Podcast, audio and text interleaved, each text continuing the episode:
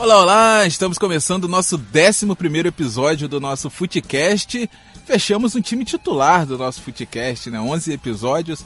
Sempre ali, quando tem rodada meio de semana, né? Quinta-feira tem, mas sempre às segundas-feiras, né? Nosso Footcast, uma parceria do site Urural e da Band FM. E vamos às nossas manchetes de hoje.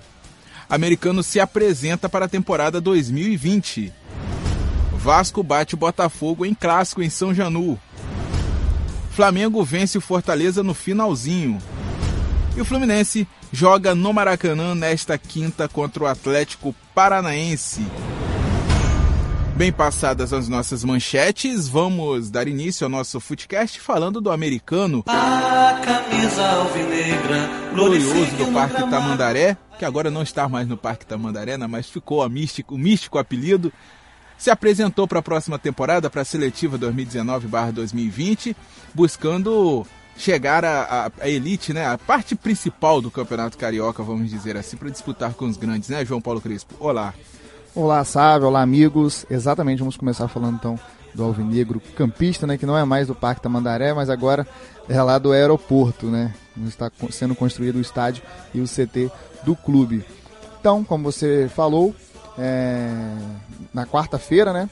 Nesta quarta-feira, o americano apresentou a torcedores, sócios e imprensa um, o elenco é, que vai disputar a seletiva 2019-2020. 2019 barra 2020, né? A gente está tá falando aqui, né? Já que a seletiva começa em 21 de dezembro, ainda este ano. E o Josué Teixeira, que além de ser o técnico do clube, também é o coordenador técnico, é, coordenador de futebol e é, ele trouxe aqui uma informação para o nosso querido amigo João Felipe do Carmo, é, que esteve na, na, na, nessa coletiva, nessa, nessa apresentação do elenco para trazer informações, e ele falou que é, o grupo ainda não está fechado, o Josué, né? O Josué Teixeira falou que o grupo ainda não está fechado. É, vou trazer aqui os nomes dos jogadores que o, o americano já apresentou, né? Já anunciou foram os laterais Valdir e Zeca, o zagueiro Gonçalves, o volante Jean Miller, os meias Diego Serra e Daniel Farias, além dos atacantes Franklin e o Cláudio Maradona, muito conhecido do torcedor do americano, né, que foi o destaque do time no ano passado, é, no, em 2018. Foi um grande destaque, né, depois acabou indo para o Madureira, jogando o Campeonato Carioca e foi um, grande destaque do, do americano em 2018, no início do ano.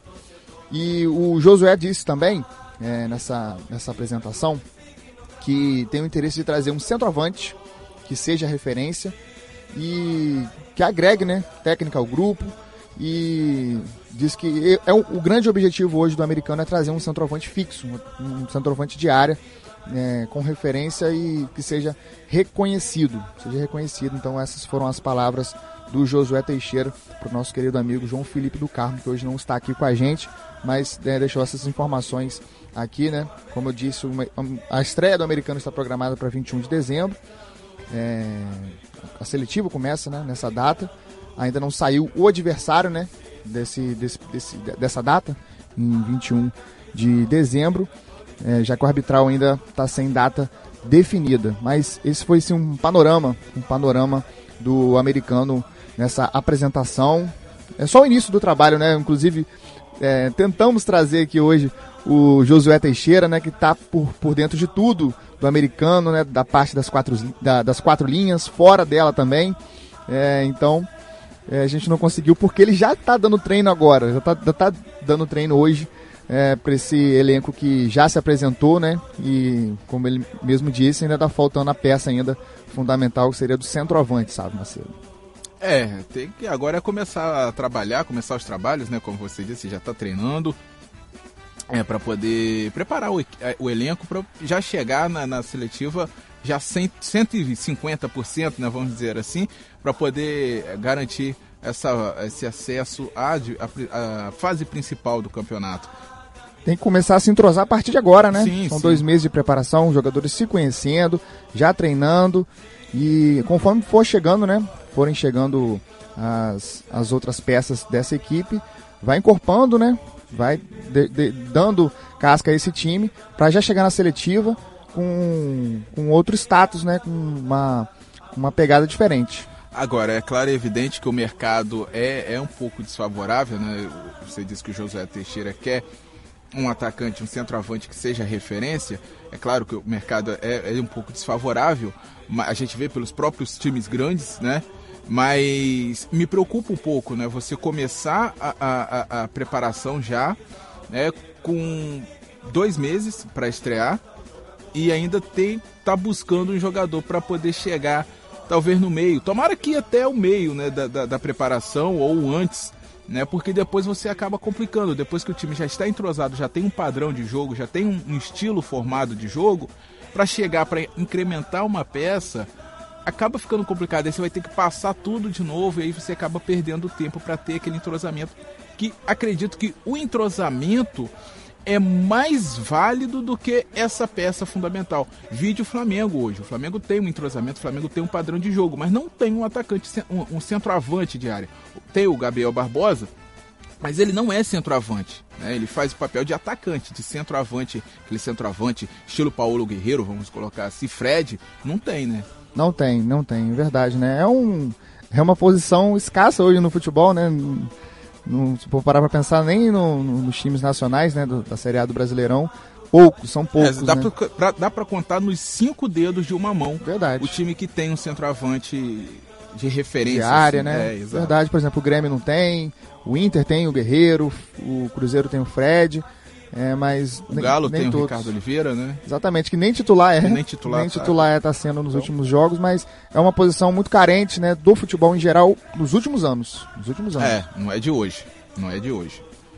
Algo mais a relatar sobre o americano? Ou Então, agora vamos, é só torcer? Vamos acompanhar, né? Vamos acompanhar essa preparação e fica o convite aí para os nossos amigos, então, né? O Carlos Abril, presidente, o Josué Teixeira, uma outra oportunidade, então, tá participando aqui com a gente em, em trazer, né? Mais informações, mais detalhes aí também do americano em relação à seletiva do Carioca 2019/2020. Isso aí, vamos buscar trazer eles aí para poder, quem sabe, a gente fazer um podcast só falando sobre o Verdade, americano, né? verdade. É o que queremos, vamos, vamos buscar. É isso aí. E agora vamos falar do futebol carioca, do, do- do estado do Rio, né? Vamos lá, vamos começar pelo clássico ontem. Clássico Vasco e Botafogo em São Januário. E aí, Lucas Arantes, olá, como você viu esse clássico ontem? Como foi esse clássico entre Vasco e Botafogo em São Janu? Olá, Sávio, olá a todos os ouvintes aí. É, o jogo foi bem interessante para a torcida do Vasco saber como o time ia se portar sem o principal jogador ali no ataque, né, que é o Thales Magno. E, ser sincero, ontem fez falta, mas só que não foi tanto como o torcedor previa, né. O time do Vasco começou muito bem no- nos primeiros 20 minutos, não é à toa que meteu logo os 2 a 0 com o garoto Bruno Gomes marcando seu primeiro gol no profissional e o primeiro gol da partida. E o Ribamar que fez um golaço em jogo. Ribamilton, hein, sabe? Meteu um golaço. Ah, cara, ribagol, ribagol pô. Ribagol. e como o João gosta de dizer, né? A lei do ex. Lei do ex. Lei do ex, Já né? estuou pelo time do Botafogo. Exatamente. É, sempre tem, né? Não pode deixar de ter. Não, pô, não, não precisa, não pode faltar a lei do ex. E como eu disse, nos primeiros 20 minutos o Vasco jogou me- bem melhor que o Botafogo. Aí num lance de escanteio, logo em seguida do- dos dois gols do Vasco, o Botafogo diminuiu e controlou mais a partida, né? Depois que o Botafogo fez o, o gol, teve mais a posse de bola, é, mas aqueles toques ali na- no setor defensivo, tocando para um lado, para o outro, é, mas só que conseguiu controlar o jogo. Já no segundo tempo, sabe, é, o Botafogo fez tudo que o Vasco queria, né? Não partia para o ataque, não, não, tinha aquele jogo, o setor ofensivo do Botafogo, como a gente vem sempre frisando aqui, não é aquele destaque né, no campeonato. Não, não faz gols, não finaliza bem. E fez tudo que o Vasco queria. O Vasco amarrou o jogo, jogando São Januário com lotado, a torcida apoiando todos os minutos. E foi isso. O Botafogo deu a bola ao Vasco. No segundo tempo também o Vasco criou muitas oportunidades. O Pimpão saiu machucado. Pimpão que vem jogando bem, né? Muitos torcedores criticam o jogador, mas só que ontem ele estava bem, mas acabou se machucando. E o Botafogo também teve um jogador machucado no primeiro tempo. No primeiro tempo foi o zagueiro Gabriel, que saiu machucado, ou seja, o Botafogo perdeu duas peças no jogo que por lesões, né? É, no lugar do, do, do Gabriel entrou o Canu, que é o jogador da base do Botafogo, e no lugar do Pimpão entrou o Léo Valência. Aí o Vasco conseguiu mais controlar o jogo e sair com um resultado positivo do jogo. Tá certo. E aí, João Paulo Crespo? É, a situação do Botafogo não é nada boa, né? Sete jogos, seis derrotas. É uma, uma situação que é, o Valentim vai ter que resolver o quanto antes, porque é uma situação bem delicada.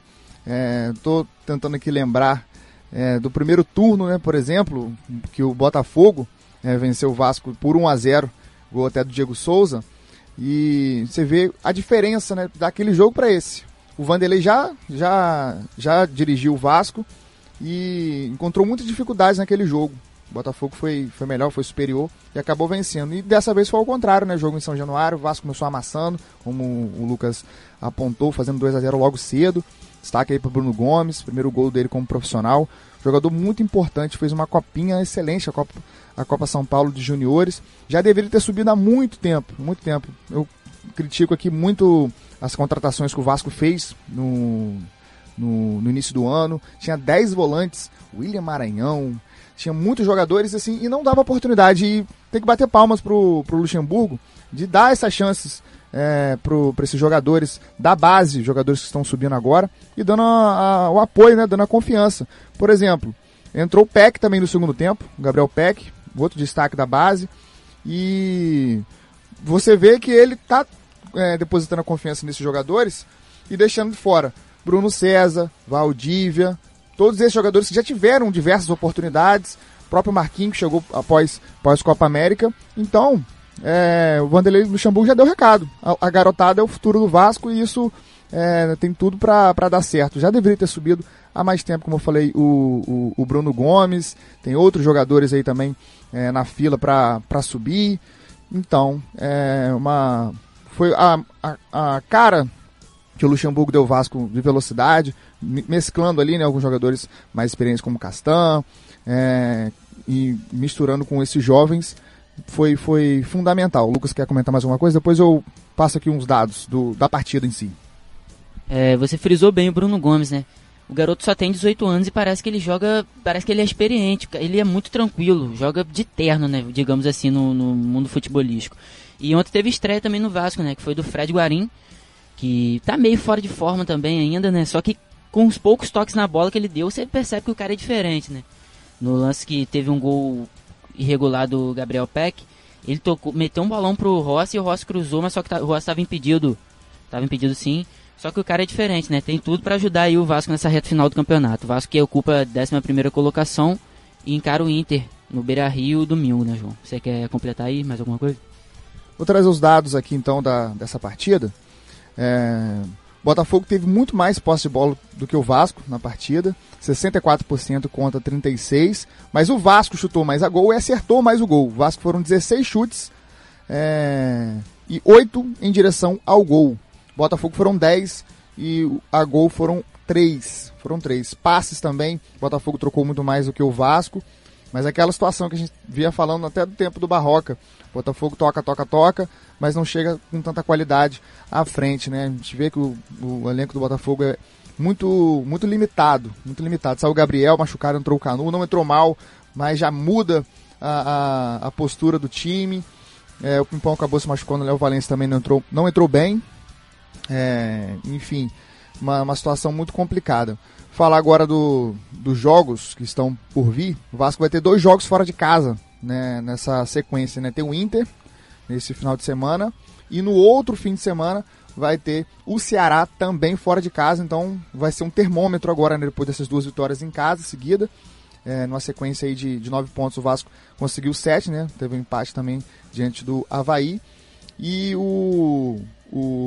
o, Vasco vai, vai, vai ser um termômetro para o Vasco saber se ele vai ficar agarrado ali no meio daquela tabela, 11 primeiro, 13 terceiro, décimo, ou se ele vai tentar algo a mais nesse campeonato em relação aí a G7, possível até G8 é, do campeonato brasileiro. E o Botafogo terá o CSA na próxima rodada, jogo no Rio de Janeiro, o jogo vai ser no Newton Santos.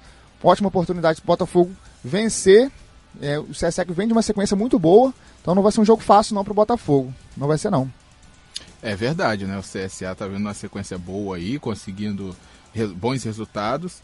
Jogo complicado Mas o Botafogo tem que vencer, né? Tem que vencer para não acender o sinal de alerta. Tem muito Já trabalho. Tá aceso, né? Mas é, é, digo da zona de, de rebaixamento, né?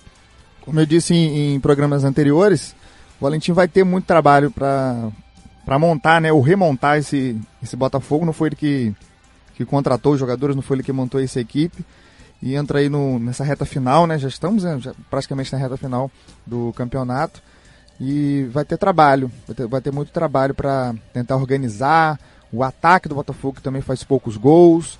E ontem o destaque foi o Cavalieri, né? Se não fosse o Cavalieri, o Vasco poderia ter feito até muito mais. De novo, né? Contra o Mais Palmeiras uma também, vez, né? exatamente, né? Inclusive, já arrisco a dizer que ele ameaça a meta aí do, do Gatito, né? Que não jogou ontem por conta da viagem, né? Que ele estava com a seleção paraguaia. É, e foi muito bem, foi muito bem na partida. É, o Diego Cavalieri mais uma vez. Vamos acompanhar então essa, essas mudanças no Botafogo, né? Do Valentim, como ele vai montar a equipe para a próxima rodada.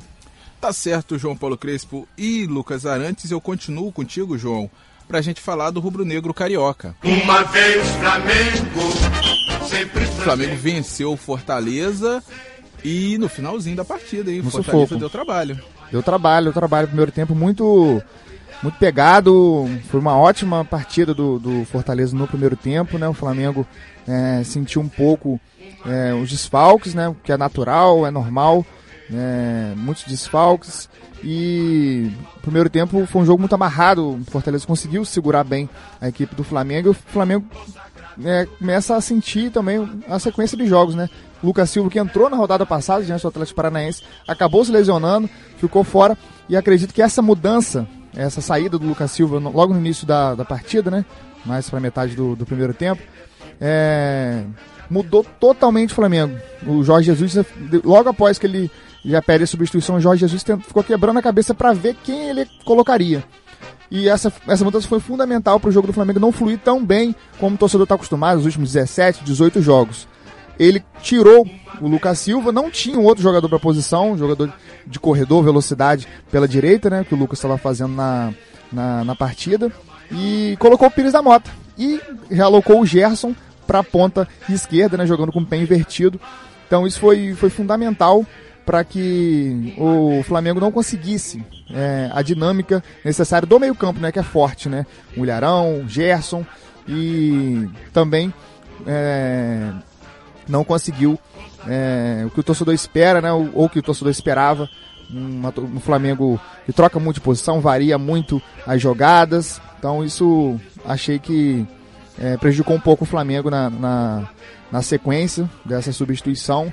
Depois o, o, o Jorge Jesus tira o Gerson para colocar o Vitor Gabriel, bota um centroavante tentando reorganizar ali as jogadas de lado de campo, né? O Vitinho de um lado, o Gabriel do outro e o Vitor Gabriel mais, é, mais centralizado. É, e o Fortaleza abre, abre o placar no segundo tempo num pênalti, né? Cruzamento, a bola acaba batendo no braço do, do Pablo Mari. Ele estava com, com, com os pés para fora da área, mas o tronco e a mão estavam dentro da área. Foi muito rápido. O juiz marcou na hora, né? Só confirmou com o VAR se estava mesmo dentro da área. Depois teve o pênalti pro Flamengo também muito polêmico. A torcida do Fortaleza, jogadores, eh, estão protestando até agora. É, para mim, é, o, o toque na mão é claro, mas foi muito perto, né? Cabeçada do Rodrigo Caio e o zagueiro do, do Fortaleza acaba é, batendo na mão dele, mas foi uma jogada muito perto, né? Ele acabou, o VAR, né? Acabou chamando o árbitro da partida que acabou marcando o pênalti que o Gabriel acabou convertendo. O goleiro do Fortaleza até foi bem na, na bola, mas o chute forte não deu pro, pro goleiro do Fortaleza. E no finalzinho, já nos, aos 44 do segundo tempo, o Flamengo acaba conseguindo o gol da virada na estrela do menino Renier, de 17 anos. É verdade, a estrela do menino brilhou é, nesta quarta-feira, garantindo mais uma vitória para a equipe do Flamengo. E vitória importante que manteve os oito pontos do rubro-negro carioca, né? É, que, che- que chegou quase 10, né? Já que o Palmeiras é, fez o gol 54 do, do segundo tempo. Quase que o jogo do Palmeiras termina nesta quinta-feira. Né? Verdade, verdade, verdade. É, Aliás, É, é, quase, né? Porque os jogos têm terminado ali 11 e pouquinho, né? Não Verdade, chega, não chega verdade. meia-noite. né? É, mas foi um gol. Se fosse antes, começando o jogo 15 para as 10, terminaria Com certeza. na quinta-feira, né? É, o gol foi do, do Felipe Melo. O Palmeiras perdeu diversas oportunidades. Já o Flamengo abriria, abriria 10 pontos, mas o Palmeiras conseguiu então no finalzinho vencer, né? No sufoco, né? Pra quem achava que o Palmeiras venceria fácil o Chapecoense e o Flamengo venceria fácil o Fortaleza, até o campeonato pra provar que não é bem assim, né? Os, do, os dois, as duas equipes sofreram pra ganhar é, equipes lá da parte de baixo na tabela. É, e o Palmeiras vira é, sempre tem dificuldade, né, contra a equipe da Chapecoense. Impressionante. Verdade, verdade. Agora vamos falar do tricolor carioca. Fluminense joga nesta quinta-feira, Lucas Arantes, contra o Atlético Paranaense. Joga no Maracanã. É um jogo pro Fluminense conquistar a vitória ou vai ser bem complicado pro tricolor? Fluminense que bateu o Bahia no, no último sábado no Maracanã. Tem outro jogo nesta quinta-feira no Maracanã e tem tudo pra vencer e fazer os seis pontos nesses dois jogos, né? É, mesmo com, com esse time do Atlético Paranaense jogando bem, o Fluminense está jogando em casa no Maracanã, vai ter o apoio de sua torcida, o Marcão vem fazendo um bom trabalho. As peças do, do Fluminense ali, os jogadores mais experientes, estão começando a funcionar. Até os jogadores mais novos, como o João sempre destaca aqui, o Daniel, que tem se destacado muito, o próprio Gilberto também, que é muito contestado da torcida, tem jogado bem, tem dado muitas assistências para os jogadores de ataque. O, Ione, o Johnny Gonzalez, que voltou a jogar bola, é, tem tudo para se distanciar cada vez mais da, da zona da degola ali, né? Que é o que o Fluminense tem que fazer. E buscar uma Sul-Americana ali também, junto com, com o Vasco. Essas equipes disputarem um campeonato sul-americano no próximo ano, né, tá? É verdade, até porque você, o Campeonato Brasileiro, como tem bastante vaga né, para Libertadores e Sul-Americana, você escapa da zona de rebaixamento, você já pode sonhar com, Com algo ali na frente, É verdade. Quiçá também uma pré-Libertadores, né? É, é. Dá pra sonhar, não dá? Dá pra sonhar, dá pra sonhar. Dá pra sonhar, sim. Ainda tem algumas rodadas, então dá pra sonhar. Se o time engrenando, por que não? Verdade. É porque o São Paulo não tá tão bem, o Grêmio não tá tão bem assim no campeonato, que são times que geralmente pegam essas vagas, né? O Inter. Então, dá pra sonhar, por que não? Sonhar não custa nada. Até o, o próprio Atlético, né? Que perdeu a última partida para, para o Flamengo. Vai vir aí de uma derrota. O Fluminense tem que ganhar esse jogo. Como você Sim, disse, sim. tem que pensar em ganhar sim. Tem, tem, né? É, por enquanto a gente ainda não paga imposto pra sonhar. Sim, João Paulo Cresce. É, a gente sempre fala aqui em relação à sequência, né? É, a sequência, por exemplo, do Goiás, né? Que venceu quatro seguidas, depois acabou perdendo para o Botafogo e acabou empatando com o Corinthians nessa rodada. Mas a sequência alçou o Goiás, né? A oitava posição, a nona posição ali na, na, na tabela e que é, deixa o torcedor é, com uma esperança de algo a mais, né? Não só ficar pensando na parte de baixo da, na parte baixo da tabela, como como era, como como estava acontecendo. Então, é, o Fluminense tem ótima oportunidade hoje. Não vai, não vai ser um jogo fácil, o jogo do Atlético Paranaense fora de casa é, melhorou bastante em relação ao ano passado. Né? Tem, tem até aquela brincadeira do- dos torcedores que o, o Atlético só sabe jogar no tapetinho dele, né? Lá no sintético. Mas esse ano melhorou bastante, é um time muito rápido. E hoje vai ser um teste para essa defesa do Fluminense que o Marcão conseguiu acertar, mas tem jogadores muito rápidos, né? O Rony, o Marcelo Cirino. Então, um meio-campo também do, do, do Atlético Paranense, o Léo Cittadini, ótimo, ótima contratação do, do Furacão. E o Thiago Nunes, gosta de- do, do time pra frente, time rápido, time veloz. E tem tudo para ser um jogo aberto. Tem tudo para ser um jogo muito aberto, jogo lá e cá. E vamos ver como o Fluminense se porta é, diante desse, desse Atlético rápido e bem organizado.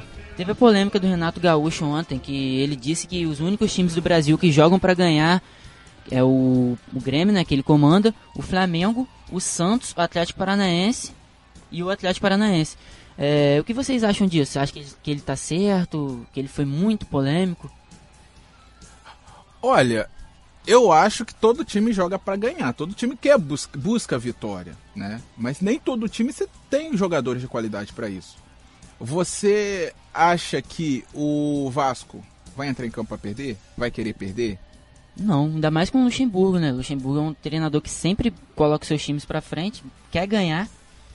Ele diz que não gosta de empatar nem de perder. Ninguém gosta, ninguém gosta. Pois é, só que você não tem, você não tem como. cada um tem suas armas, né? É. Não quer dizer que o Grêmio joga pra frente e tem a posse de bola, o Atlético, o próprio Flamengo e o Santos, é, que eles vão ganhar todos os jogos, vão fazer partidas brilhantes todo, todos os jogos. Então é muito relativo essa, essa afirmação do Renato, né? Porque em relação, por exemplo, o Bahia. O Bahia é um time muito organizado, conseguiu segurar o Grêmio, ninguém vai jogar de peito aberto na arena do Grêmio. Ninguém, Não tem como. É, é o que ele quer, né? Mas não- isso não vai acontecer. Não é qualquer um que vai chegar lá na, na arena do Grêmio, como o próprio Flamengo fez no primeiro jogo da Libertadores. Mas é muito relativo, né? O Grêmio se organizou, conseguiu um pênalti no final e ganhou a partida. É. Ganhou a partida, então. Então é muito relativo falar que só esses times que jogam, que ele até citou que o futebol brasileiro está acabando, então não é bem assim. É, tem uma estruturação, tem técnicos novos, ideias novas que vão surgindo com o tempo. E é, o futebol vai, vai, vai melhorando é, com o passar do tempo, né, com as inovações dos técnicos brasileiros novos, né, inclusive super bem-vindo também os, os técnicos argentinos, o Sampaoli é a prova disso, o Sim. Inter quer contratar um técnico argentino também, o próprio Flamengo trazendo um português, Jorge Jesus, também já muda a metodologia e, e tá dando certo até agora, né, tá dando certo. É isso. Bem, vamos ficando por aqui com o nosso Footcast. Voltamos na segunda-feira falando da rodada do final de semana também. Fla-Flu, Fla-Flu, Fla-Flu, né? semana. É, e também da preparação do americano. Vamos, Ah. vamos continuar acompanhando essa, essa jornada aí do, do americano é, na seletiva e além do Fla-Flu, vamos falar aqui do jogo do Vasco contra o Inter e também do Botafogo e CSA. É isso. Forte abraço, Lucas Arantes. Até a próxima. Forte abraço, Sávio, e até a próxima, se Deus quiser. Valeu, João Paulo Crespo. Até a próxima. Um abraço a todos, até segunda-feira. Valeu, até segunda. Uhul.